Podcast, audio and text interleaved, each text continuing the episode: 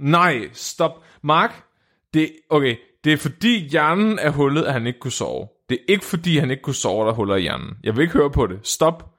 Altså, måske, det, måske, måske finder vi også ud af det lidt senere. Altså, det er svært at sige, Flemming. Indtil videre er det i hvert fald svært at sige. Så hvis man ikke sover, så opstår der spontant orme inde i ens hjerne. Måske det orme, måske noget andet. Astralorme. Astralorme her. Spøgelsesorme, der spiser din hjerne. Uh. Vi bringer en advarsel. Den følgende podcast handler om vanvittig videnskab. Al forskningen, der præsenteres, er 100% ægte og udført af professionelle. Mark og Flemming står ikke til ansvar for eventuelle misforståelser, men minder jeg om, at de altid har ret. Husk at være dumme.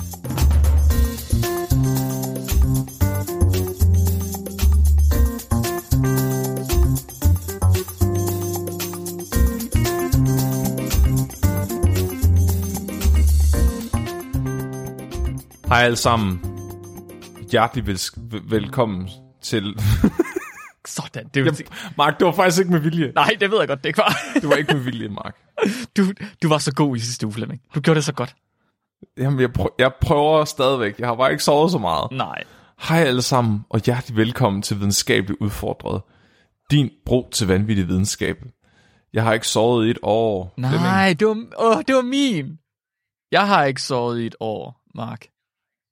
Der er ingen af os, der har sovet. Vi er alle sammen meget, meget trætte. Flemming er meget træt. Flemming, han, Flemming, han, uh. Kom, drik noget af det der mokka. Kom så. Energidrik for voksne. Mm. Ah, det er rart. Brun saftevand. Det er livsjuice. livsjuice. Jeg har, jeg har siddet op... Det er, okay, så det er fordi, at jeg er i gang med at forberede mig til vores live show i København, Mm-hmm. øh, som skal handle om MK Ultra, og det skal det er i Aalborg også. Og så har jeg bare fundet en Charles Manson connection. Og du ved, hvordan jeg har det med Charles Manson. Ja. Hvor, men, Og den er ikke særlig god, den der connection. ah, okay. Ikke god som i, at det, Altså, kæmper... historien er ringe, eller som i, at du ved, det er Charles Manson, og derfor er det et uhe- uheldigt, at der er en Et, connection. nej, okay, det, helt klart ikke den anden. Den Nå, kender okay. du mig slet ikke. Jeg tror mere, det er sådan noget... Evidensen er så vag, at jeg sådan er gået i gang med at læse en hel bog for at prøve at Ej. finde noget. Bare så jeg kan få lov til at snakke om Charles Manson. Åh, oh, det er så Flemming-agtigt. Jeg ville ønske, at jeg aldrig havde opdaget det, så jeg bare kunne forberede mig almindeligt. men, det, men det passer godt ind i det, vi skal snakke om i dag, Mark. Det gør det. Det passer rigtig godt ind i det, vi skal snakke om i dag. Fordi i dag, der skal vi snakke om søvn. Søvn er et af vores mest fundamentale behov. Øh, ikke, bare, øh, ikke bare for os i virkeligheden, men for stort set alle levende væsener. På tværs af dyreriger, og måske endda faktisk på tværs af celletyper. Hvis man har opdaget søvn i næsten alle, altså i alle dyr, man overhovedet kan tænke sig til, og faktisk også i nogle mikrober, eller i hvert fald noget, der minder om en døgnrytme. Det er ret mærkeligt. Søvn det er så vigtigt, at vi mennesker, vi bruger en tredjedel af vores liv på at sove.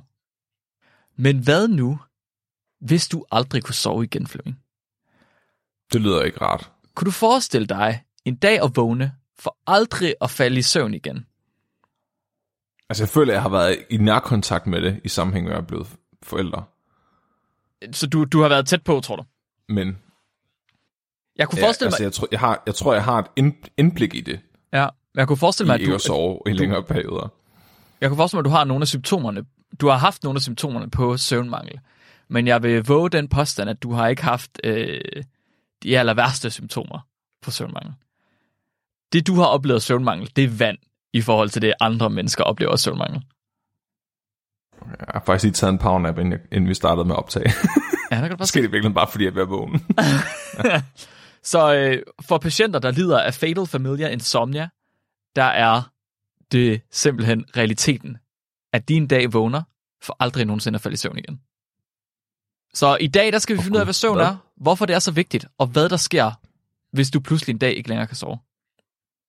Fatal insomnia. Fatal familial insomnia. Åh oh, nej. Er Oh, det. Okay. Ja. Åh oh, nej, Mark. Det lyder ikke særlig rart. Det er det overhovedet heller ikke, det kan jeg love dig for. Cool. Jamen, ber- berig mit liv Mm, øh, gerne. med, med din historie om Gerne. fatal insomnia. Jeg føler lidt, at det er sådan, ligesom det der med ens børn, hvis de ikke spiser op, og man så råber af dem og slår dem, og så siger til dem, at børn i Afrika ikke får noget mad, så du skal spise dine grøntsager. Det er sådan lidt det, du gør med mig i dag. Okay, det synes jeg virkelig, du føler dig ramt. Det er fordi, jeg ikke har sovet så meget, Mark, så bliver jeg lidt følsom og nærtagende. ja, du er, du er lidt følsom og irritabel. Lad os, øh, lad, lad, os, lad os finde ud af, hvad søvn det er, Flemming. Dr. Ignacio Reuter. Han er en læge på Bølandet i Italien. Hans kone, Elisabetta, hun kommer af en prominent italiensk familie, der har afstamninger helt tilbage til 1600-tallet. En dag for efterhånden mange, mange år siden, der kommer Reuters øh, svigerfamilie med en ny patient til ham. Det er Elisabethas tante, altså Reuters kones tante, og tanten, hun er pludselig begyndt at opføre sig mærkeligt.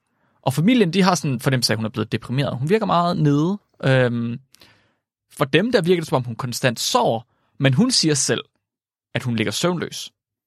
Nat ud og nat ind. Hun mener ikke, hun har sovet i flere dage. Og Ignacio, han tager hende ligesom ind og prøver at behandle hende, og giver hende forskellige... Øh, han giver nogle sovepiller blandt andet, men, men de har ingen effekt overhovedet.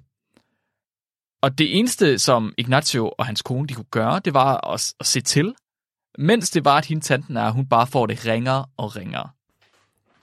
Efter et par måneder, der kunne tanten ikke længere gå. Og det var en kamp for hende bare at tale. Et år efter, at hendes symptomer de var startet, altså et år efter, at hun mente, at hun ikke kunne sove, der var hun død. Mm, Åh, et år. Et år efter. Så hun havde, den passer på sangen, Mark. Ja, Ja, hun havde ikke sovet i et år, og så døde hun. og så døde hun, lige præcis.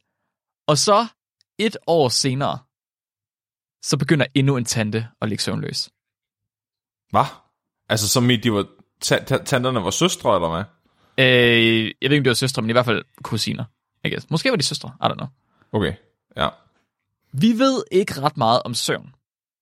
Eller det er løgn. Vi ved vildt meget om søvn. Vi har snakket om søvn flere gange, altså selv på podcasten, og vi har endda talt om patienter, der har fået... Øh, nej, sorry. Vi har talt om søvn flere gange, end vi har talt om patienter, der har fået sprøjtet radioaktivitet ind i kroppen. Og det er rimelig sigende for vores podcast. Har vi, ja, så har jeg glemt, vi har gjort det. vi, har, vi har talt om søvn rigtig meget, i virkeligheden. Okay, så vi ved en del om søvn. Vi ved, øh, menneskeheden ved en del om søvn. Vi ved, hvordan hjernen den reagerer, når den sover. Og vi har kunne kategorisere forskellige typer af søvn. Og har opdaget, at søvn er en proces, som stort set alle dyr, de gennemgår. Uanset om det er store pattedyr, eller om det faktisk er små insekter. det. Men Mark, det giver ikke mening, at insekter sover. Jeg gider ikke høre på det. Det, det er ikke... øh, Så vidt jeg ved, så har man ikke set alle insekter, de sover. Man har set dvaletilstanden, som kunne minde om søvn hos nogle insekter. Blandt andet hos bier. Ej, men prøv at, insekter, de er, så, det er sådan nogle skodvæsener. Det, Og man har- man tror, de sover. I virkeligheden, så er det bare, fordi de ikke kan finde på noget at lave. Ja, jamen, jeg, jeg, måske har du ret, men måske er det det samme mennesker, de gør. Det tror jeg også. Evolutionspsykologisk set, Ja, så er jeg sikker på, at søvn, det er bare øh, en konflikthåndtering. Men I At så fald, så ved du, stenaldermenneske, ja. ja, i så fald så ved du mere om årsagen til søvn, end de førende forskere inden for søvn. Det giver bare mening, ikke? Og i stenaldermennesket om natten, man kan ikke jage, når det er sort udenfor, så alle okay. vil være nødt til at sidde inde i hulen og vente på, at det blev dag igen, ikke? Og så, kunne man jo, så ville det jo gå helt galt. Det ville være ligesom sexbåden. Så ville alle bare voldtage og dræbe hinanden. Så er det bedre, hvis de bliver to, så at de bliver slukket, at der er sådan en off-knap. Men hvorfor sover de dyr, der jager om natten så? Fordi de voldtager og dræber hinanden. Hvad? Hvorfor skal de sove om dagen? Hvorfor behøver de sove om dagen? De kan godt se om dagen. Det er jo så, at de ikke voldtager alle de dyr, når, når de er vågne, jo. Jeg, jeg ser huller i din hypotese, Flemming. Det tror jeg faktisk ikke. Jo, jo, jo, jo. Så, så stort set alle dyr, de skal sove. Men vi ved ikke, hvorfor at de skal sove. Vi ved ikke, hvorfor vi skal sove. Vi ved ikke, hvorfor mennesket skal bruge mere end en tredjedel af sit liv på at sove. Og vi forstår slet ikke, hvorfor der er nogle dyr, der skal bruge endnu længere end det. Altså katte for eksempel, der skal helt op og bruge måske 18 timer på at sove. Så, så hvad er det, der sker i den her psykedeliske dvale tilstand, som vi inducerer for os selv på de her meget præcise tidspunkter af døgnet? Hvorfor er det, at vi begynder at hallucinere, øh, lukker øjnene og hallucinere i en tredjedel af vores liv? Hvad er det, der skal til for? Så der er en, en klassisk teori.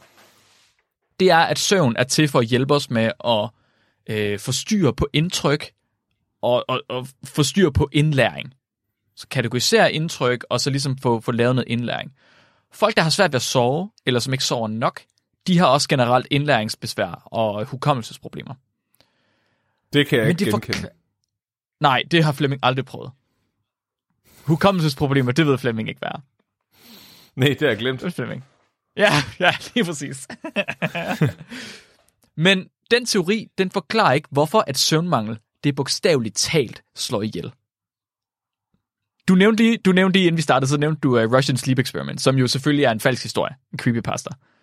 Øhm, og ja. hele den, den går ud på, at, at der er nogle, hvad kalder man det, øh, rygter om, at søvnmangel er blevet brugt som en form for torturredskab, og så er der nogen, der har lavet en historie om, at det gjorde man som et eksperiment i Rusland, for at se, hvad der skete, hvis man ikke sov, og så blev folk til zombier, der øde hinanden. Og begyndte at male med lort. Og begynder med med lort. Man ja, har fik en faktisk... fantasiven. Man har, ja, du kender alt for meget til den historie. Hvad? Nej, vi har haft med et afsnit af podcasten. Kan du huske det? Ja, ja, vi havde et uh, creepypasta-afsnit for 19 år siden. Nå, jamen, jeg kan godt huske, at vi har haft afsnit, jeg kan bare ikke huske, hvad historien var. Historien var, at, øh, at, de tabte, at grunden til, at man sover, det er for at holde sådan en kosmisk horror ud, der er i den kollektive underbevidsthed. Og hvis du ikke sover, så ta- overtager den dit sind. Okay, dør man af det? Øh, det kommer an på, om den har lyst til at dræbe en, eller dræbe Okay. andre. Det er sådan Fordi- ligesom sådan en dæmon. Man har lavet dyreforsøg tilbage i 70'erne, Mm. Hvor man simpelthen har taget, og nu skal, nu skal man, man, man kan godt være, at man skal mute nu, eller lige springe henover, hvis man meget godt kan lide hunden. Øhm, men man har taget Hvilken valpe. slags hund? valpe. Alle valpe. En hver valp. Okay, okay. Og de er ret søde, uanset hvilken race det er. Ja, det kan man ikke rigtig gøre noget ved. Øhm, så Nej. tvang man dem til at holde sig vågne. Hvorfor kunne de ikke tage katte i stedet for? Det er meget hurtigt at give katte søvnunderskud, hvis de skal sove 18 timer om dagen. Det var nok ikke det, man testede på dengang, Flemming. Nej, okay. Det var ikke et særligt brugt forsøgsdyr. De var ikke særlig tamme. De gør, hvad de vil. Mm. Hvordan vil du tvinge kat til at holde sig vågen? Det er der mange gode måder, du gør på. Er det det? Hvordan det? Du hænger den op i loftet i halen. Mm. For eksempel. Du tror ikke, den falder søvn på et kan... Med hovedet? Nej, det ved jeg ikke. Det godt. Du kan også bare have en til at sidde med en vandpistol. En, finde en bachelorstuderende, der bare sidder... Pst, pst. Hvordan holder man hundene vågne? Ja, jeg ved det faktisk ikke. Ja, det, det gik jeg ikke op i, fordi det var ikke det, der var pointen. Det, man fandt ud af, det var, at man holdt dem vågen, og så øh, inden for 4 til seks dage, så døde de. Nå, hvad? De fik, lov til at, de fik lov til at spise og drikke, som de havde lyst til. Alt andet var præcis, som de ville. Det eneste, man gjorde, det var, at man tvang dem til at holde sig vågne. Og inden for 4 til seks dage, så døde de. Dræbte de hundevalpene med søvnmangel, Mark? Ja, det gjorde de. Og man har gjort det samme med rotter, og der så man, at de døde inden for to til fire uger. Ud fra de her eksperimenter her, der kan man ligesom se, øhm, der ser man nogle generelle karakteristika. Så det, de øh, kan se, det er, at før døden den indtræffer, så, øhm, så kommer søvnmangel til udtryk ved et vægttab, på trods af, at man faktisk indtager en større mængde føde. Ens krop bliver også svækket, man får nedsat funktion af skjoldbruskkirtlen, man får et større aktivitet i det sympatiske nervesystem, og så får man en ringere øh, funktion af immunforsvaret. Mm. Men skulle du nu være typen, der ligger søvnløs, så behøver du ikke at være bange, bare fordi at du ligger søvnløs. Fordi du skal først være bange, når du får det sidste, det sidste nådestødet. Øhm, fordi hvis at din kropstemperatur den falder 2-3 grader Celsius, så er du dødsdømt. Det sker altid som det sidste, inden man dør, hvis man har søvnmangel. What? Ja, Så bliver kroppen k- to grader koldere, og så dør man. yes, lige præcis. Kommen bliver 2 grader koldere, og så dør man. Det er vildt underligt. På studiet med, med de her valpe her, der obducerede man hjernerne efter forsøget, og så opdagede man, at hjernen øh, for på grund af søvnmangel var begyndt at nedbryde sig selv. Man ved Hva? stadig ikke hvorfor. Man så, at det var det, der skete. Oh, det er creepypasta-dæmonen, der kommer. Ja, øh, muligvis. Muligvis. Så der findes, sjovt nok, ikke specielt mange menneskestudier på søvnmangel. Det bliver, det bliver det simpelthen set som etisk uforsvarligt. Øhm, og ikke bare på grund af det Russian Sleep Experiment. Gjorde nazisterne det ikke? Ja, der findes dog få studier. Jeg har, jeg har ikke fundet okay. nogen Okay. af sidste studier, men findes faktisk rigtige studier, som er peer og publiceret. Øhm, og de undersøger, hvad der sker med mennesker, der ikke får nok søvn. Subjektivt, så hvis de selv vurderer, at de ikke får nok søvn. Og den generelle tendens, den minder meget om den, der ligesom er fra dyr. apati, vægttab, forvirring, hallucinationer osv. Så et år efter, at Ignacio Reuters kone, kones tante, undskyld, nummer to, hun begynder at ligge søvnløs, så dør hun også. Tante nummer to, hun dør også efter et år. Begge tanterne, der sind, de var lige så skarpe, som de altid har været under hele forløbet. Øh, men deres kroppe, de begyndte lige så stille at gå i fordav, indtil de Øh. ikke længere har kunne holde nogle af kvinderne i live. What the fuck? De må have sovet en lille smule. Øhm, det ved Ellers jeg havde de faktisk vel ikke ikke. overlevet så længe.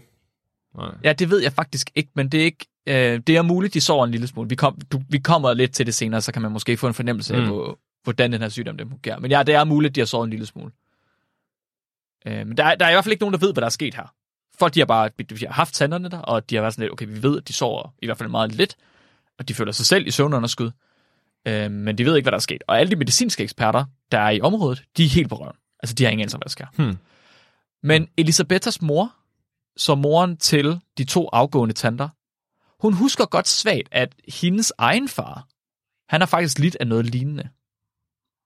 Så det virker som om, det er noget, der er i familien. Helt tilbage i 1944, der havde han også lidt af vågne mareridt. Søvnløst. Fordi før han ligesom hurtigt var afgået ved døden. døden. Så havde han også What? ligget søvnløs. Ja. Så det er ret sent i livet, det kommer. Det er ret sent i livet, det kommer, ja. Det kommer vi også til. Ignacio her, den her læge, han bliver ret desperat efter at finde en kur. Hvad sker der? To tanter inden for to år, og så finder vi ud af, at der også er en bedstefar, det er sket for. Hvad sker der lige? Øhm, han går til sin lokale kirke. Det her det er i 70'erne. Og øh, i den lokale kirke i 70'erne, der er liv og død beskrevet som det allermest præcise overhovedet. Det er ligesom der, det er kirkebøgerne, du finder de mest detaljerede informationer. Og specielt for Elisabethas familie, som jo var over 400 år gammel på det her tidspunkt. Og som Ignacio han bladrer, så bliver han ved med at finde de her atypiske dødsårsager. Epilepsi, feber, mental sygdom. Sådan, okay, der er ikke, man, du dør jo ikke af mental sygdom. Øh, det er meget sjældent, du dør af epilepsi også. Det virker som om, det er noget, de folk de har skrevet ned, fordi at de ikke rigtig vidste, hvordan de ellers skulle beskrive den her dødsårsag gamle familiemedlemmer, som han spørger, de, kan, de mindes svagt de her mærkværdige dødsfald. Og Ignacio, han begynder ligesom at bygge et stammetræ af alle familiemedlemmerne, der har haft de her mærkelige episoder her. Og der begynder at danne sig et mønster. Men han mangler noget konkret klinisk evidens. Han har en masse anekdotisk evidens fra familie, og han har de her kirkebøger. Han kan udlede nogle ting, men han mangler nogen, der rent faktisk kan sige, hvordan de her mennesker de har haft det. Han mangler Var udsagn der fra medicinske tanter? læger. Nå, der, Der var, var, ikke der, var, tanter. der, var ikke, der var ikke flere tanter, nej. Øh, men Pis. i sin søgen, der bliver han ledt til San Savolo, som er Europas første psykiatriske hospital. Uh. Og her har nogle af Elisabethas familiemedlemmer været parkeret, efterhånden som deres sygdom er blevet skrevet fremad. Så de er simpelthen, nogle af de her familiemedlemmer, de har været psykisk syge, ifølge andre, og derfor så blev de parkeret på den her allerførste psykiatriske hospital. Og det betyder, at der findes en masse medicinske notater om Elisabethas familie. Oh, shit, man, det er den sygeste slægtsforskning, det der. Lige præcis. Han var super heldig, at tilfældigvis så havde de haft noget, som så kunne minde om en psykiatrisk sygdom. Så der var en masse notater i den her, på det her hospital. Jeg vil også have en freaky genetisk sygdom i min familie, som jeg kan undersøge kirkebøgerne. Ja, ja, ja, ja, ja. Og så du, så du virkelig nemt kan finde noget rigtig håndgribeligt data. Ej. Et case study på en selv. Ja. Så han, han finder de her øh, medicinske notater, og de påpeger præcis de samme symptomer, som Ignacio han havde observeret hos de to tanter. Det betyder, at Elisabethas familie var død af søvnløshed i århundreder. I løbet af flere hundrede år var der i generationer medlemmer af Elisabethas familie, der var døde af ikke at sove, åbenbart. Så øhm, Ignacio, han når ikke at undersøge det her meget nærmere. Han finder de her notater her, han når at hurtigt kigge dem igennem, men lige pludselig, så kommer der en hastesag ind til ham, og det er en af Elisabethas onkler. Nej, yes, data. Kom så. Ja. Lige præcis, Flemming, lige præcis Yeah. yeah. data. Onkel, onklen han var også blevet ramt, og Ignacio han er sådan lidt, prøv lige, øh, det her det er det, der kommer til at ske med dig. Er du okay med, at vi måler på dig, vi undersøger dig? Og onklen han siger, ja, totalt, jeg er med på den, jeg er klar over, at jeg har ikke lang tid tilbage, få så meget data ud af mig som muligt, vi skal gøre noget ved den her sygdom her. Vi skal redde vores familie, basically. Vores familiekøs skal brydes. Der er et år tilbage, siger du. Ja, så har han et år til at leve. Men kan jeg vide om... Yes. Okay, så det, det han gør, det er, at nu går han så tilbage og finder ud af, at øh, der, var, der var en vampyrjæger i familien for 400 år siden, som så er blevet forhekset af en ond, ond troldmand, der bor i et tårn i udkanten af byen. Og så tager Ignatio Reuter ud til det tårn der og dræber troldmanden og hæver forbandelsen over familien. I mean, altså, Van Helsing, var det ikke sådan Italien-agtigt? Jo, øh, ja. Jo, det kan vi Ja. godt sige. Er det ikke lige præcis øh, den historie, du lige sagde? Nej. Jo, Nej, du, det kan du vi ved ikke, hvad Van. Helsing er. Ja. jo, jeg gør det Hugh Jackman, der er Van Helsing. Okay, Han er fra Okay. Australien, Mark. fair nok. Øhm, så onklen, han giver tilladelse til at lade sig undersøge. Og han beder, han beder dem om at være hurtig. Gør noget og få det gjort nu. Så i løbet af de næste mange måneder, der filmer Ignacio og en anden forsker, de filmer ham her onklen her i onklens sidste tid, mens at hans tilstand bliver værre og værre. Så Hvilken onklens øjne... Filmer ham? Ja, de filmer ham. Hvornår er det her? Det er i øh, slut 70'erne, start 80'erne. Okay, okay, okay. Jeg, havde, jeg sad Ja. sådan og forestillede mig sådan noget før 2. verdenskrig noget, på, på grund af måden, Nej, nej, nej, nej, nej. På. Nej, det er Okay, meget nej. senere. Det er meget senere. Ja. Så, øh, men, men han er jo bare sådan en, en landsbylæge i udkanten af Italien, ikke? Han har ikke specielt mange ressourcer. Mm. Nej. Så det, de har, det er et videokamera, og de har en onkel, og de er sådan lidt, okay, vi kan prøve at finde ud af, hvad der sker, efterhånden som sygdommen skrider fremad. Så de prøver at se, om de kan beskrive hans, hans symptomer, hans væremåde. Og det, de opdager, det er, at hans øjne, onklens øjne, lukker sig stort set aldrig. Og efter, efter seks måneder, der begynder onklen at mime i, i en form for halvsovende tilstand. Det er ikke, fordi han ikke er træt. Han er sindssygt træt. Han kan bare ikke sove. Så han, han, kna- han begynder sådan at mime, mens han halvsover. Han, altså mime, som i, han knapper sin skjorte, han rærer sit hår. Øhm, en form for drømmestadie, men uden søvn. Han sover ikke. Oh. For i, i løbet af dagen, der er han træt, meget træt, og han er apatisk. Og kort tid efter, så dør han også. Og så Ah. går det, så, så går det stærkt, Flemming. Så tager de og skærer kraniet op på ham, tager hans hjerne og hastetransporterer. Ja, f- Yes, det, går, det skal gå stærkt det her. De hastetransporterer den til USA, til en af verdens førende neurokirurger. Og man skærer Nå, den i stykker. ikke Bob Nelson. Og man, ikke Bob Nelson. Nej, nej. Man skærer den i stykker, og man opdager, at den, er, den her hjerne her, den er lige så hullet som en svamp. Uh, Mark! Stop, stop. Okay, stop. Det er ikke, fordi han ikke har sovet. Nej, stop. Mark, det, okay, det er fordi hjernen er hullet, at han ikke kunne sove. Det er ikke fordi, han ikke kunne sove, der er huller i hjernen. Jeg vil ikke høre på det. Stop. Altså, måske, det, måske, måske finder vi også ud af det lidt senere. Altså, det er svært at sige, Flemming. Indtil videre er det i hvert fald svært at sige. Så hvis man ikke sover, så opstår der spontant orme inde i ens hjerne. Måske det orme, måske noget andet. Astralorme. Astralorme her. Spøgelsesorme, der spiser din hjerne. Uh. Det er uh, Russian Sleep Experiment. Hvad hedder den? Sleep Monster. Hvad hedder den? Hvad kaldte du den? Sleep Experiment. Den der dæmon. Dæmonen, Det ja. er sådan en kollek- ja, ja. Kosmisk horror. Så de, find, de, de kigger hans hjerne, de ser, at den er hullet som en svamp, og de er sådan lidt, wow, wow hvad sker der? Men man, vidste, man havde faktisk godt set eksempler på det før, og det heldigvis så var hjernen jo ved USA's førende neuroforsker, som godt kendte til andre sygdomme. Fordi der er en anden sygdom, som man allerede kender til på det her tidspunkt her, hvor hjernen faktisk ser lige sådan ud hos patienterne. Den hedder Creutzfeldt-Jacobs sygdom, eller Creutzfeldt-Jacobs sygdom. Også kendt som spontan astralorm sygdommen. også kendt som den menneskelige form for kogalskab. Kender du til kogalskab, Flemming? Altså, ja. Men, men Mark, Mm. er kogalskab, men Mark, køer, når køer får kogalskab, så bliver de jo bare mærkelige i hovedet, ligesom når hunden får rabies. Og bliver aggressiv. Der var der ikke nogen, altså han knappede jo bare sin skjort i søvne, eller i vågen tilstand. Ja, han blev faktisk søvnløs. Øhm, og det er faktisk meget af det samme, man ser ved kogalskab. Ikke 100%. Hvad? Okay. Ja, mange af de samme, mange af de samme symptomer går igen. Så på det her tidspunkt, i midt-80'erne, der er der en forsker, som er autoriteten på den slags sygdomme, som kogalskab. Og han mente, at der var tale om en helt ny type af smitsomme sygdomme. Så den her nye type af smitsomme sygdom, den kender man som prioner. For uden bakterier, svampe, virer og parasitter, så findes der en sidste ret mærkværdig type af infektioner, som vi stadig på nuværende tidspunkt ikke forstår specielt godt. Og det er prioner. Og prioner er proteiner, der har foldet sig forkert, og bagefter kan overføre deres misdannelse til andre sunde proteiner af samme type. Så de kan simpelthen smitte andre underligt. proteiner. Ja, det er nemlig psykounderligt.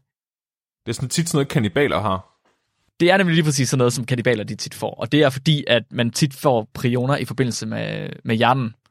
Øhm, og hvis man kommer til at indtage prioner, så risikerer man, at de prioner, man indtager, de kan fuck op med ens egen øh, proteiner. Hmm. Så normalt, så skal proteiner, de skal folde sig i sådan en tredimensionel struktur, for ligesom at have den rigtige funktion. Og hvis ikke de folder sig rigtigt, så vil proteinets funktion enten forsvinde, eller den vil ændres. Og ved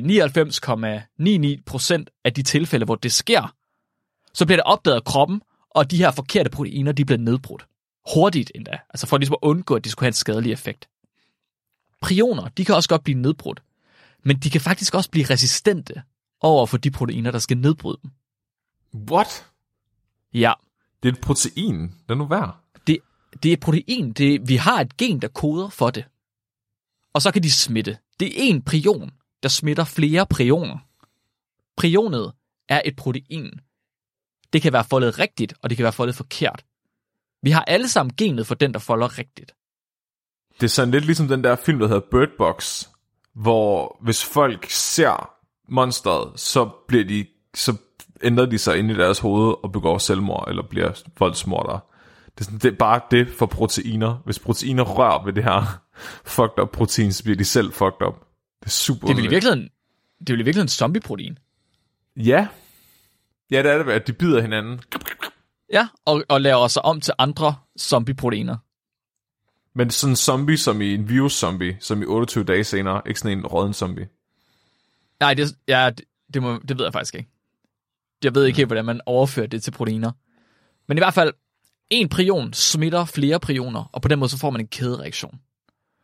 Og de her prioner her, når de så er misfoldet, så sætter de sig sammen i nogle lange proteinfilamenter, sådan nogle lange strenge. Dem kender man som amyloider. Jeg siger lige det igen. Amyloider. Og der findes evidens for, at amyloider, men ikke nødvendigvis prioner, de har en rolle i rigtig mange af de kendte neuronedbrydende sygdomme, vi kender til. Alzheimer's, Parkinsons, sklerose. Alle de her har man en fornemmelse af er forårsaget af amyloider. Ved prions sygdomme, der forhindrer amyloidfibrillerne, altså de her lange strenge her, de forhindrer, at man danner en almindelig struktur i hjernen. Og det betyder, at hjernen den selektivt begynder at nedbryde sig. Således at der opstår huller i hjernen, som vindsvamp. Åh. Åh. Så det er ligesom, når de nuker byen med zombie af Resident Evil. Bortset fra her, der er zombierne bare et alle menneskerne, og så er der bare sådan ikke noget tilbage. Ja, basically, ja. Ja, ja, basically. Ja. Så ham her, den førende forsker inden for prionsygdomme, han er på nuværende tidspunkt ved at beskrive prioner. Vi kender ingenting til prioner før det her i 85. Og han får onklens hjerne ind, og han ser de her huller her, og han kigger på den og siger, det der, det er næsten 100 på, det er en prionsygdom. Det er ligesom kogalskab, det er ligesom Kreutzfeldt Jacobs, det er ligesom øh, kamelgalskab og hvad end ellers der er. Alle de her prionsygdomme, hvor man har et, et protein, som man har fået en mutation i, således at det folder forkert, og så kan smitte andre proteiner og lave de her strenge, der gør, at hjernen begynder at blive hullet. Er det sådan, man laver ost? ja, Er det ja, hemmeligheden bag huller i ost? Ja, Det er hemmeligheden bag huller i ost. Det er i virkeligheden, øh, det er i virkeligheden en, en neuronedbrudt ost. Ja. Jeg har altid tænkt over, hvordan de lavede de huller. Altså, Ja, ja. det mest kendte eksempel på en prionsygdom, det er kogalskab. Øh, men der findes en version af kogalskab i stort set alle pattedyr. Så øh, hos får, der får de scrapie, hedder det. Hos mennesker, der hedder den Creutzfeldt-Jakobs sygdom. Øh, der findes andre, også i katte og i hunde. Man har der fundet det i, øh, hvad hedder de, strusse. Og de er alle sammen forårsaget af mutationer i et enkelt gen. Det gen, der koder for prionproteinet. Åh, oh, det må nærmest være umuligt at behandle, hvis du først bliver inficeret med prioner. Oh Hvordan, yes, gør- hvordan behandler du det? Ja. Og det, det kan man faktisk ikke. Oh! Man har, man har faktisk ikke rigtig fundet nogen kur mod nogen form for prionsygdom. Skulle man være så uheldig, at man får Creutzfeldt-Jakobs, eller man får den her søvnløshedssygdom, som Elisabeths familie fik, den hedder Fatal Familial Insomnia, altså dødelig familiær søvnløshed. Skulle man få en af de to, så er det eneste, man kan være sikker på, det er, at man vil dø inden for en overskuelig årrække, at hjernen den langsomt vil lukke ned, og man bliver mindre og mindre sammenhængende, før man dør. Fuck, det er så creepy. Også bare fordi, hvordan, altså, jeg ved godt, vi plejer at sige, at virus ikke er levende, og virus er død og alt muligt, men, men virus fungerer jo i kraft af, at den overtager noget, der er levende, og styrer det, og så kan du tage udgangspunkt i det, for, altså for at, at, at bekæmpe virusen, ikke? Sørg for, at den ikke kan komme ind i, i værtscellen, for eksempel, eller et eller andet. Men, men proteiner, vil jeg jo sige, de er per definition lige så døde som virus, men de her, den her prionsygdom kræver ikke en levende vært for ligesom at kunne fuck alting op. Altså, jo selvfølgelig skal den ind i celler, hvor proteinerne er, men, men altså, den, den er ikke nødt til at replikere sig selv, altså ved at få cellen til at replikere sig. Den, den spreder bare den her dårlige idé. Og, og det værste er, at fordi at alle de her pattedyr, de alle sammen har der prion-gen, så det er så godt konserveret, at det minder så meget om mellem forskellige dyr, at hvis du skulle indtage prioner fra et dyr, så vil du højst sandsynligt blive smittet med en prionsygdom. Det er derfor, at kogalskab smitter mennesker, for eksempel. Og strussegalskab. Så Strussegalskab, går folk og stikker hovedet ned i jorden, når de bliver bange. Ja, og det er derfor, at kannibaler, de får prionsygdomme, eller risikerer at få prionsygdomme, når de spiser for eksempel hjerner. Så det tog ikke så lang tid for Dr. Stanley Prusner øh, og genkende, det var Nobelprismodtageren her, og genkende Elisabethas onkel som et offer for prionsygdommen. Og han fik så Nobelprisen for at beskrive prioner i 1997. Men det han gør, det er, at han opdager, at sygdommen eksisterer. Han kurerer den ikke. Der findes ikke nogen kur endnu. Så det man gør, det er, at man fortsætter med at undersøge Elisabethas familie. Og det lykkes faktisk at kortlægge den specifikke mutation, der forårsager søvnløsheden. Man finder ud af, hvor det er henne i opskriften på, på proteinet, at det går galt for Elisabeths familie. Man kan se det. Sådan at man faktisk kan gå ind og så kigge på andre familiemedlemmer og sige, kommer du til at få det eller ej? Åh oh, nej. Jo, og ved at screene familiemedlemmer, så finder man ud af, at 50% de bærer mutationen, og 50% de er gået fri. Så det er 50-50 i Elisabeths familie. Og man prøver at tænke på, hvis det først kommer til udtryk, når de er sådan 40-50 år, og de så måske allerede har børn, og så screener deres børn, og så ved de bare, at deres børn har en dødsdom. Fordi det er nemlig det, der er det aller værste ved den her sygdom her. Det er, at det ligger jo i generne hele ens liv. Men det kommer nemlig lige præcis først til udtryk, efter man er blevet 50, oftest. Oh, okay, ja. Så det er jo derfor, at hele Elisabeths familie, den har levet så længe, og alle de er døde super mærkeligt, når de så er blevet ældre. De lavet lige præcis længe nok til at prokreere. Så man har ikke nogen kur. Man har heller ikke nogen behandlingsmetode. Men der er en person, der har prøvet at gøre alt, hvad der overhovedet stod i hans magt, for at finde ud af, hvad han kunne, hvordan man kunne overleve så længe som muligt med Fatal Familial Insomnia. I marts 2001, der begynder Daniel F., en 52-årig højrehåndet hvid mand fra USA med en doktorgrad i naturmedicin. Han begynder Yes. at opleve, at han har svært ved at sove.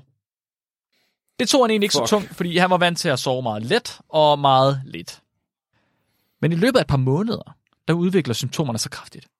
Og han begynder at ryste på hænderne, han får feberanfald, og han begynder at miste sin korttidsudkommelse. Så tager han til lægen, og så får han at vide, at han har fatal familial insomnia. Åh, oh, nej. På det her tidspunkt i 2001, der kan man simpelthen se det ved bare at sekventere det her ene lille gen, og man, det, man kan se det så klart som nat og dag. På det tidspunkt, da han får Tillykke. sin diagnose. Ja, tillykke! Du har vundet i genlotteriet. Du skal dø, og det er uhelbredeligt. Så på det her tidspunkt her, der er Daniel 10 måneder inde i sin sygdom.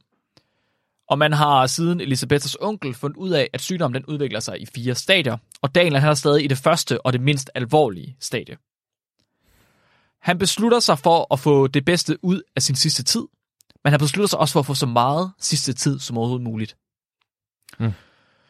Daniel han var nemlig ikke bare blevet diagnosticeret med øh, FFI, Fatal Familial Insomnia, han var blevet diagnosticeret med den voldsommere af to versioner.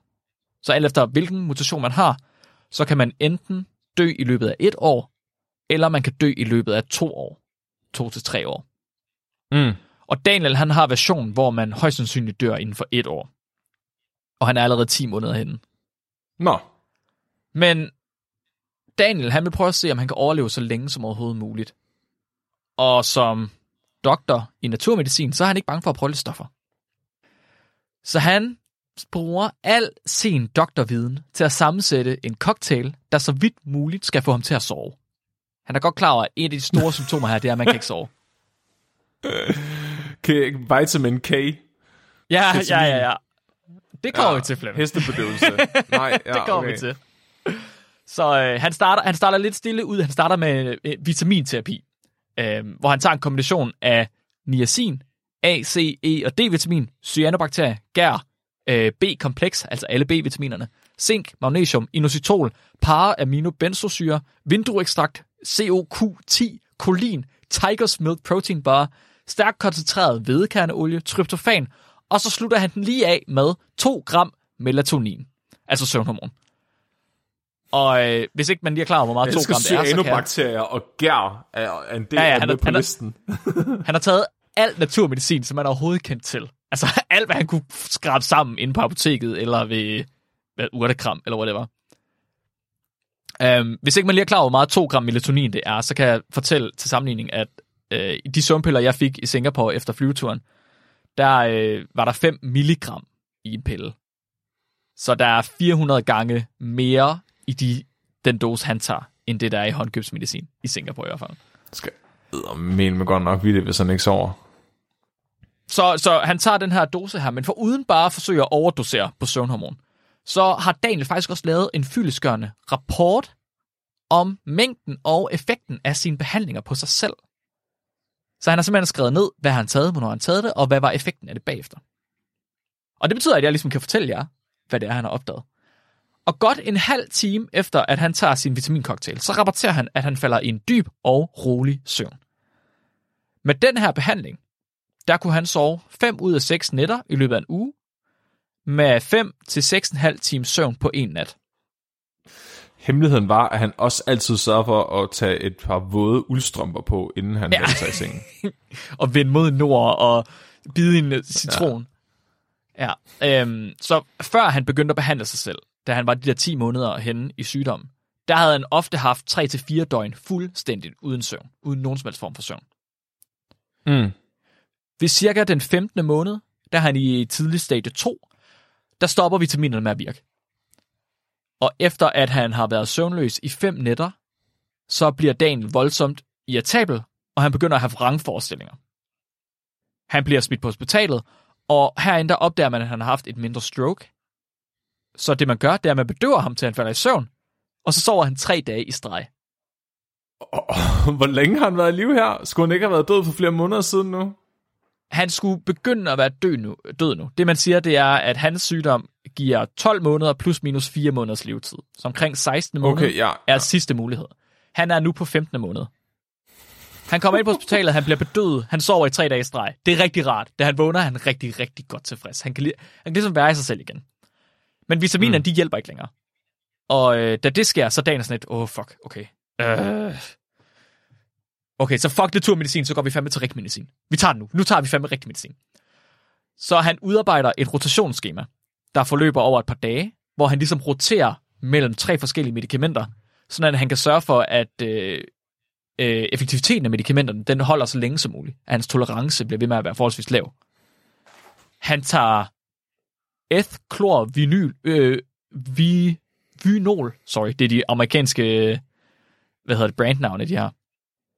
Eth-klor-vinol, solpidem og diazepam.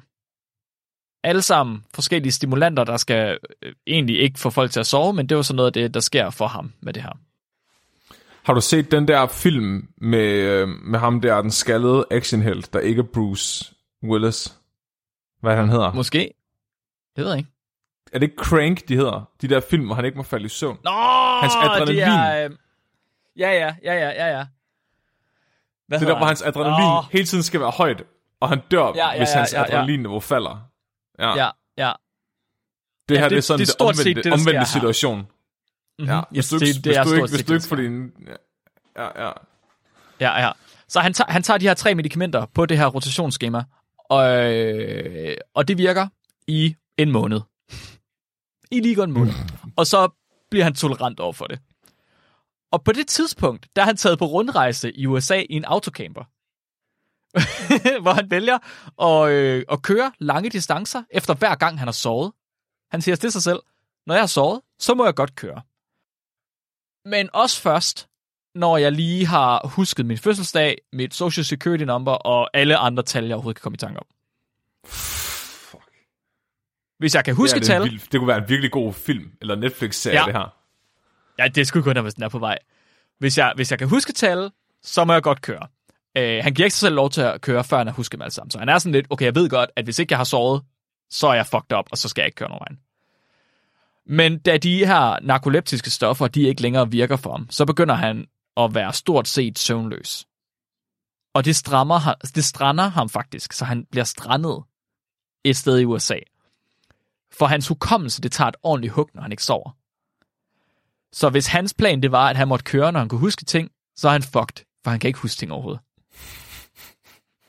Han, han, han skriver, at han sommetider vil opdage sig selv på en parkeringsplads, uden at ane, hvordan han var kommet der. Han har ingen anelse om, hvordan han er kommet på den der parkeringsplads.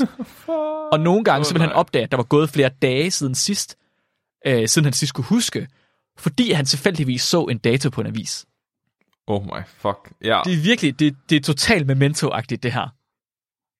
Jeg elsker, at han bare sådan, øh, hvad hedder det, øh, i stedet for at give op og have ondt af sig selv, så bliver han bare sådan vred på døden. Så han bare sådan, fuck dig død, du skal ikke bestemme over mig. den her åndssvage prionsygdom, den skal bare ikke få lov til at have ham ned med nakken. Han skal fandme nok bestemme, hvornår han skal dø. Det er sådan, jeg håber, jeg har det, hvis jeg, når jeg altså, Bare blive med jeg at kæmpe. dertil. Ja, spiller harmonika indtil jeg falder om. Ja. Øhm, så han begynder at få nogle ret voldsomme symptomer, enten på grund af sin sygdom, eller på grund af de medicamenter, han tager. Det er man faktisk ikke sikker på. Han har feber, han har forhøjet blodtryk, han har en forkert hjerterytme, han har diabetes, og han har hjerteanfald. Skal jeg kraftedeme med ikke gå herfra med plus på kontoen der, det er helt sikkert. Han har stort set ingen korttidshukommelse, og det gør han op for, for ved at lave lister. Skrive lister til sig selv. Memento-style. Nej, det er Memento. Ja, ja, ja. Memento, ja. Men selv listerne, de hjælper ikke, fordi han kan ikke tyde sin egen håndskrift. Og han glemmer så hurtigt, at hvis han rejser sig for at tage et glas vand, fordi han er blevet tørstig, så så snart han har rejst sig, så glemmer han, hvad han skal. Så sætter han sig ned igen. Og så glemmer han at få vandet. Og det gør han i flere timer i streg. Hvor er det sindssygt. På det her tidspunkt, Flemming, der er vi 16 måneder inde i sygdommen. Der er kun gået en måned siden, at han kunne køre i USA, til at han nu er helt fucked. Det er målstregen, det der, han er nødt til nu. Han er, han, ja, han er på målstregen nu. Han er på sidste udkast, sidste udvejker. På det her tidspunkt, der er han, han er generelt en ubevægelig stumtjener. Han bevæger sig ikke, og han kan ikke tale. Han har voldsomme hovedpiner, han er forvirret, og han har humørsvingninger. Men selv i det her stadie her, der tænker han. Han kan ikke snakke, han kan ikke tale ud af, men han kan godt tænke indad.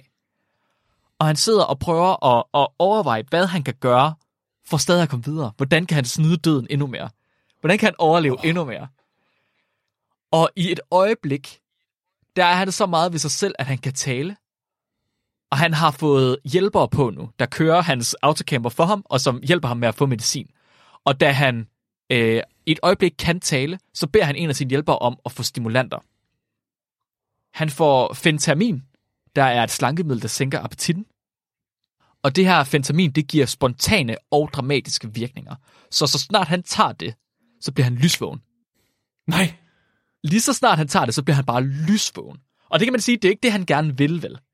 Men han er så heldig, at det har en bivirkning, at når det stopper med at virke, så har det en rebound-effekt, hvor han bliver mega træt. Ah, nej. Så når det stopper med at virke, så falder han faktisk i søvn af det. Så det er helt Nej. perfekt, fordi når han, når han ikke har sovet, så er han totalt væk, og han, han mangler noget til at kvikke ham op. Så han kan tage det her fentamin til at give ham en form for uh, du, bræt opvågning. Og så efterhånden, som det falder væk, så kan han falde i søvn. Og når han så har sovet, så er han jo nogenlunde frisk. Og han beskriver selv den her søvn som, som naturlig. Han beskriver den som naturlig. Og pludselig, efter han begynder at tage det her, så sover han fire nætter hver nat. Nej. Fem timer om natten. Okay, ja, ja. Og han bliver i stand til både at køre bil, han bliver i stand til at tale, og det er på det her tidspunkt, at han skriver sin bog. Han skriver en bog på nuværende tidspunkt, efter han, Han har været en en stumtjener, der ikke kunne tage et glas vand. Han skriver en bog på nuværende tidspunkt, lige præcis. Han er, han er gået fra at være total grøntsag, ikke kunne noget som helst, til at få det her fentamin, sove fire dage, og så er han fucking klar. Det er, det er eksemplificering på, hvor vigtig søvn er. Det er så syret. Var det, det er sindssygt? så fucking syret. Altså, det, det, det, vi ved ikke, hvorfor søvn er vigtigt, men det her er en af grundene til, det er vigtigt. Hvis ikke du får søvn, så, så sker det her. Hans blodtryk falder. Hans kropstemperatur den falder. Han var kommet op i et feberstadie før. Men nu efter at have sovet, så falder hans kropstemperatur igen. Og han føler sig ikke længere forvirret. Han er stort set tilbage til normalen. Desværre, så bliver han overmedikeret af sine plejere. Så på et tidspunkt får han dobbeltdosis. De har glemt at tale sammen, og de giver ham begge to en dosis lige efter hinanden. Og den her overdosis af fentamin, det sender ham på hospitalet. Og inde på hospitalet, der ligger de jo mærke til, at han har fået en overdosis af fentamin, så de tager den fra ham. Siger, ikke mere til dig, Daniel. Det må du ikke få. Og så ligger han søvnløs i flere uger. Nej. Ah, hvordan dør han ikke? Jeg ved det ikke, Flemming. Jeg ved ikke, hvordan han overlever det her. Men han ligger søvnløs i flere uger, og det sender ham i stadie 3 af sygdommen.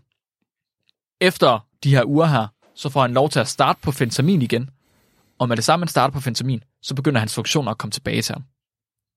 Men allerede en uge efter, at han er begyndt på det igen, så begynder han at udvikle en tolerance over for det. Mm. Det begynder at holde op med at virke på ham. Og nu nej. bliver Daniel ekstra desperat. Efter at han havde været på hospitalet med et epileptisk anfald efter det her, så lægger han mærke til, at anfaldet faktisk får ham til at sove. Han falder i søvn på grund af anfaldet. Åh oh, Så nej, begynder- nej, nej. Jo.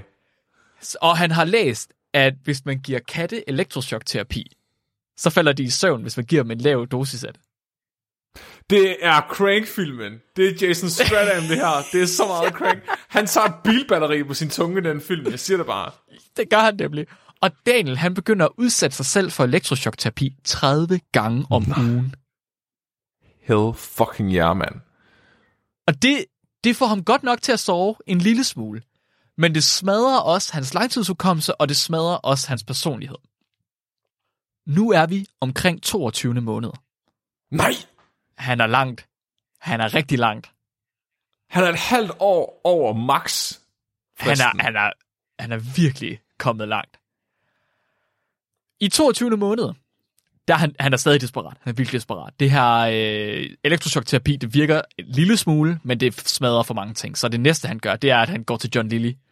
Han kigger mod John Lilly, og han, han har set eksperimenter med John Lilly, og hans øh, sanse øh, deprivation kammer, ikke? Så han Ja. køber et kammer. Han køber et, et af de der sansekammer, så når man lægger sig i, Nej. så er du helt Ja, væk, ikke?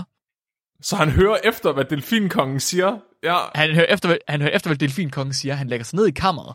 Fordi det, han havde set, det var jo, at når John han gjorde det, altså når Lily han gjorde det, øh, så ville alle, der er kommet i, de ville begynde at sove ret hurtigt. Og når de så vågnede, så ville de have de her hallucinationer. Og han var sådan lidt, okay, fuck hallucinationer, jeg skal bare sove. så han lægger sig i kammeret. Men ikke nok med, at han lægger sig i kammeret, så bedøver han sig selv med lattergas og ketamin. fuck ja. Hans første søvn i kammeret, den var fire og en halv time. Men den her metode her, den er så uregelmæssig, så ukontrollerbar, at i de efterfølgende sessioner, der sover han et sted mellem 10 minutter og 8 timer. Han har ingen han har ingen kontrol over, hvor meget han sover, og når han vågner i kammeret, så får han det præcis ligesom John Lillis øh, forsøgspersoner, får voldsomme hallucinationer, og han er på ingen måde klar over, om han er levende eller død. Fuck, hvor nice. Så han, han giver lidt op på det. Han føler lidt, han, han fucker sig selv op, og han føler lidt, han er Aquaman i det her kammer her. Så øhm, han, Ja, han, han er min held. det Han sidste, er så han gør, meget min det, held. Det... ja, det sidste, han gør, det er en Hail Mary. Han tager det hele på én gang. Nå, I de sidste måneder af sit liv, der tager Daniel stadig hele sin vitamincocktail for uden seks forskellige medicamenter, hvoraf et af dem er ulovligt i USA. Han tager stadig lattergas, han tager stadig, han tager stadig ketamin, han bliver stadig elektroshock, øh, får stadig elektroshockterapi. Med alle de her stimulanter, med alt det her på én gang, der kunne han sove et sted mellem 16 og 18 timer om ugen. det er rimelig godt. Det er to nætters almindelig søvn, han får fordelt på syv dage. Okay, ja. Det... Åh, ja. Det, det er et par timer om natten. I gennemsnit. Men han er sover jo lidt, ikke hver øh, nat. øh, det er sådan menneskeudgaven af at holde slukknappen nede på computeren. Ja. Det er ikke engang løgn. Det er virkelig bare... Nu kvæler vi. Det er voldslukning. Ja. I, øh, I den 26. måned... 26. måned, Flemming. Der kan hans krop ikke følge med længere. Han har taget så mange stoffer, så meget medicin, så mange vitaminer, at hans hjerte og hans nyrer, de står af på samme tid. Og han dør i 26. måned. Seks, han 10 måneder over den højst estimerede levetid. Daniel, han har overlevet næsten dobbelt så lang tid som almindelige patienter med den her sygdom her. Men han har gjort det i en konstant rus af medicin og behandlinger. Han har haft et liv, men jeg er ikke sikker på, hvor godt et liv han har haft. Altså, hvis man er lige, jeg kan lige så godt have en skid på. Du har fuldstændig ret, Flemming. Daniel, han døde i 2004. Vi skriver nu 2023, og man kender stadig ikke til nogen kur mod Fatal Familial Insomnia. Den eneste behandling, hvis du googler Fatal Familial Insomnia, så er, står der næsten altid treatment. Og under treatment, der står der trøst. Wow. Den eneste behandling mod den her sygdom, det er trøst. Giv patienterne så godt et liv, de kan på deres sidste dage. Til gengæld så, forskningen er, forskningen er stadig i stærk udvikling på det her felt her. Specielt, der er mange folk, der selv har opdaget, at de har øh, mutation i et gen. Og de er sjovt nok ret desperate på at finde en kur. Og øh, jeg er ret sikker på, at prionforskning, det er en af vores næste store infektionsfronter, frontier. Og hvis vi kan forstå årsagerne og finde en behandling mod de her prionsygdomme, så kan vi muligvis kurere ikke bare FFI, altså Fatal Familial Insomnia, men også Alzheimer's og Parkinsons. Det er ret crazy at opdage, at man har den her sygdom, der sådan er en tækkende bombe, der ikke kan kureres, og så vise sit liv til at prøve at kurere den. Det er virkelig, det er ligesom i Nick og Jay-sang. Hvad vil du gøre, hvis du fik at vide, at du havde... Hvad er, det, er det et år tilbage? En uge tilbage? En dag tilbage? 50 år til at leve i. Jeg kan ikke huske det. et år tilbage. Ja. Tidsrum så det var, tilbage. Ja. Så, så det var, det var øh, en lille eksemplificering af, hvor galt det kan gå, hvis ikke man sover. Så husk at sove, børn. Tak, Mark. Tak. Det var Tag en lur, virkelig, tak. øh, virkelig fucked up. Legendarisk person. Ja, meget. Daniel, han er fandme. Kæft, han er cool. Nå. Skal vi tage et lytterspørgsmål? Ja, det synes jeg. Så øh, Sabrina, hun skriver, Hvorfor får jeg fregner, selvom jeg bruger solcreme og ikke bliver rød? Er der ikke noget med ham der Morgan Freeman Jo. og fregner, at Gud giver Ja. ja. ham en fregne hver gang han lægger stemme til Gud? Men gælder det også for andre mennesker? Jeg tror, det er fordi, det er Morgan Freemans kald. Oh, Det, det er hans okay. kosmiske, hans kosmiske opgave i det her Ja, liv. ja. Det er at lægge stemme til Gud. Og så, får han, så bliver han belønnet med en fregn hver gang. Og jeg tror, folk med fregner, det er nogen, der tilfældigvis har opdaget deres kald. Og os, der ikke har fregner, det er fordi, vi er, er sådan nogle ugudelige mennesker. Men vil det sige, at så snart vi får vores første fregne, så er det fordi, vi har fundet vores kald, så skal vi sådan, fuck, okay, hvad var det, jeg gjorde? Hvordan, hvordan, hvordan, hvordan gjorde jeg det? Det er, det er sådan, du gør det. Ja, præcis. Det er derfor, at seriemordere opstår, for eksempel. Det... det er fordi, de finder ud af, at de fik en fregne. Åh, oh, jeg var bare ja. helt vildt god til at skære i den her kanin. præcis. Men okay, vil det sige, var det Maria, der havde spurgt om det? Var det, du sagde? Nej, Sabrina. Sabrina. Vil det sige, at Sabrina, så hvad er Sabrinas kald?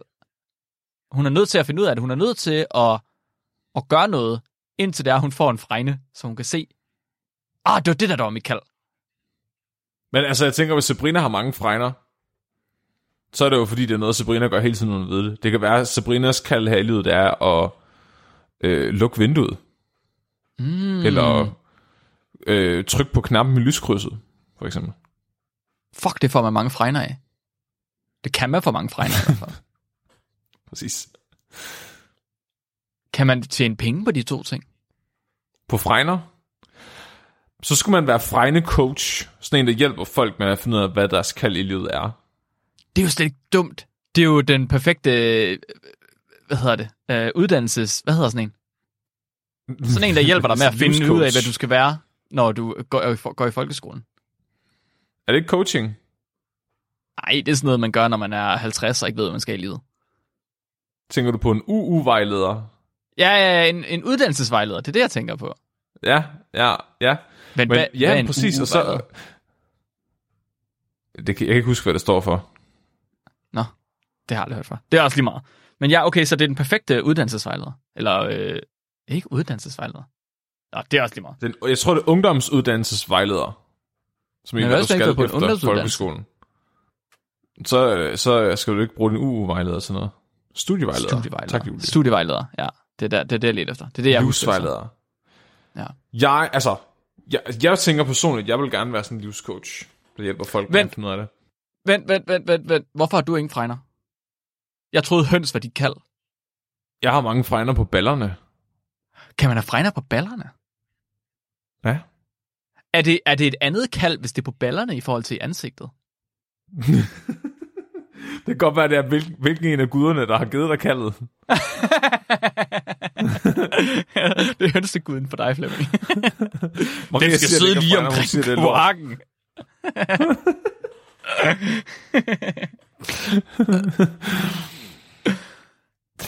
Nej, men altså, det, det er jo, altså, i, i, i, i den sande øh, utopi øh, i paradisets have, når, når mennesket ligesom, når hele menneskeheden er blevet woke og transcenderet, så det ligner vi alle sammen Pippi Langstrømpe. Det bliver virkelig, det bliver en god tid, for vi er altså alle sammen rødt hår, så. Er det en positiv ting også? Er det sådan noget, Gud gerne vil have? Oh, det er et godt spørgsmål. Kan vide, om det er det, når man har fået, når man har maxet, når man er nået max level på fregner, så får man Max et nyt level. skin. Ja. Så får man, øh, så bliver man ginger, fordi så, så, så ens sjæl transcenderer, og så mister man den, og så bliver man rødhåret. Det synes jeg er godt svar. Det synes jeg er et rigtig godt svar, Flemming. det kan jeg godt lide. Tak. Ja, men jeg synes også, det var ret klogt. Vi vil gerne beklage, hvis øh, vi taler ind over hinanden i dag. Det er simpelthen, fordi vi prøver noget nyt i forhold til vores optagelse, og der er sådan to sekunders forsinkelse, Tror vi. tror vi. Vi er kommet til at snakke lidt i munden på hinanden, mere end vi plejer. ja. Men det har I sikkert ikke lagt mærke til. Nej, det er Nikolaj, han klipper det her så perfekt, at det kan man overhovedet ikke høre. Ikke godt, Nikolaj? Og, ja, og hvis man kan høre det, så er det faktisk øh, Nikolajs skyld. Altid praktikantens skyld. Ja. Er der noget, folk skal gøre, Mark? Og hvor er vi henne nu? Hvad er klokken? Hvad dag er det? Det er den, øh, den 21. Det vil sige, at vi lige har, vi har lige været i København, Flemming. I forgårs. Wow, wow. I går. I går? Nej, i forgårs. Det er tirsdag. Det var søndag, vi var der. Nå, ja. Ja. Så øh, øh, på forhånd, fordi vi har ikke gjort det her endnu, men det kommer vi til, når I hører det her. Så på forhånd vil vi gerne sige tusind tak, fordi I kom ud til alle dem, der kom til Københavns øh, showet. Hvis det bliver lige så godt, som det var i Odense, eller bare halvt så godt, som det var i Odense, så bliver det fuldstændig vanvittigt at være der. Og så kan man jo også overveje, hvis nu at man ikke lige kommer på de her østlige kanter, sydlige kanter, hvis man er mere sådan en nordlig type, lidt mere en dansk viking, så kan man også overveje, at man har lyst til at komme ind og se os, fordi der kommer faktisk et show mere den 6. maj i Aalborg. Simpelthen kulturbyen sig selv, Aalborg, helt op nordpå, hvor det sker. Øhm, så man kan gå ind på øh, Aalborg Kongress- og Kulturcenter, og, øh, eller Kulturkongresscenter, jeg kan ikke huske, hvilken rækkefølge det er, og købe billetter til showet. De er allerede på vej væk. Jeg kan se, de går som varmt brød. Cool. Jamen, øhm, så vil jeg bare gerne sige mange tak til alle jer, der lytter med. Fortsat. Det er mega nice. Vi har fået øh, mange nye lyttere på det sidste. Øh, velkommen til Hønseklubben. Til hønsegården. Er du klar til dyrefakt? Jeg er så Nå klar nej, til dyrfag. næste uge, Nå ja. næste uges afsnit kommer til at handle om tvillinger og tvillingestudier. Uh, spændende. Er det sådan nogle uetiske tvillingestudier, eller bare tvillingestudier? Jeg tror, alle studier på tvillinger er på en eller anden måde uetiske. Fedt. Og det glæder jeg mig til. det gør jeg også, det gør jeg også. Ja, det bliver godt. Så Camilla, hun skriver ind, at æderkopper har ikke muskler i deres ben. De har et hydraulisk system, der er styret af deres blodtryk. Når de dør, krøller deres ben sig sammen, fordi de ikke længere har et blodtryk. Du har ret. De er robotter. Præcis. De er bare robotter. Jeg er Flemming. Og mit navn det er Mark. Du er blevet videnskabeligt udfordret. Husk at være dum.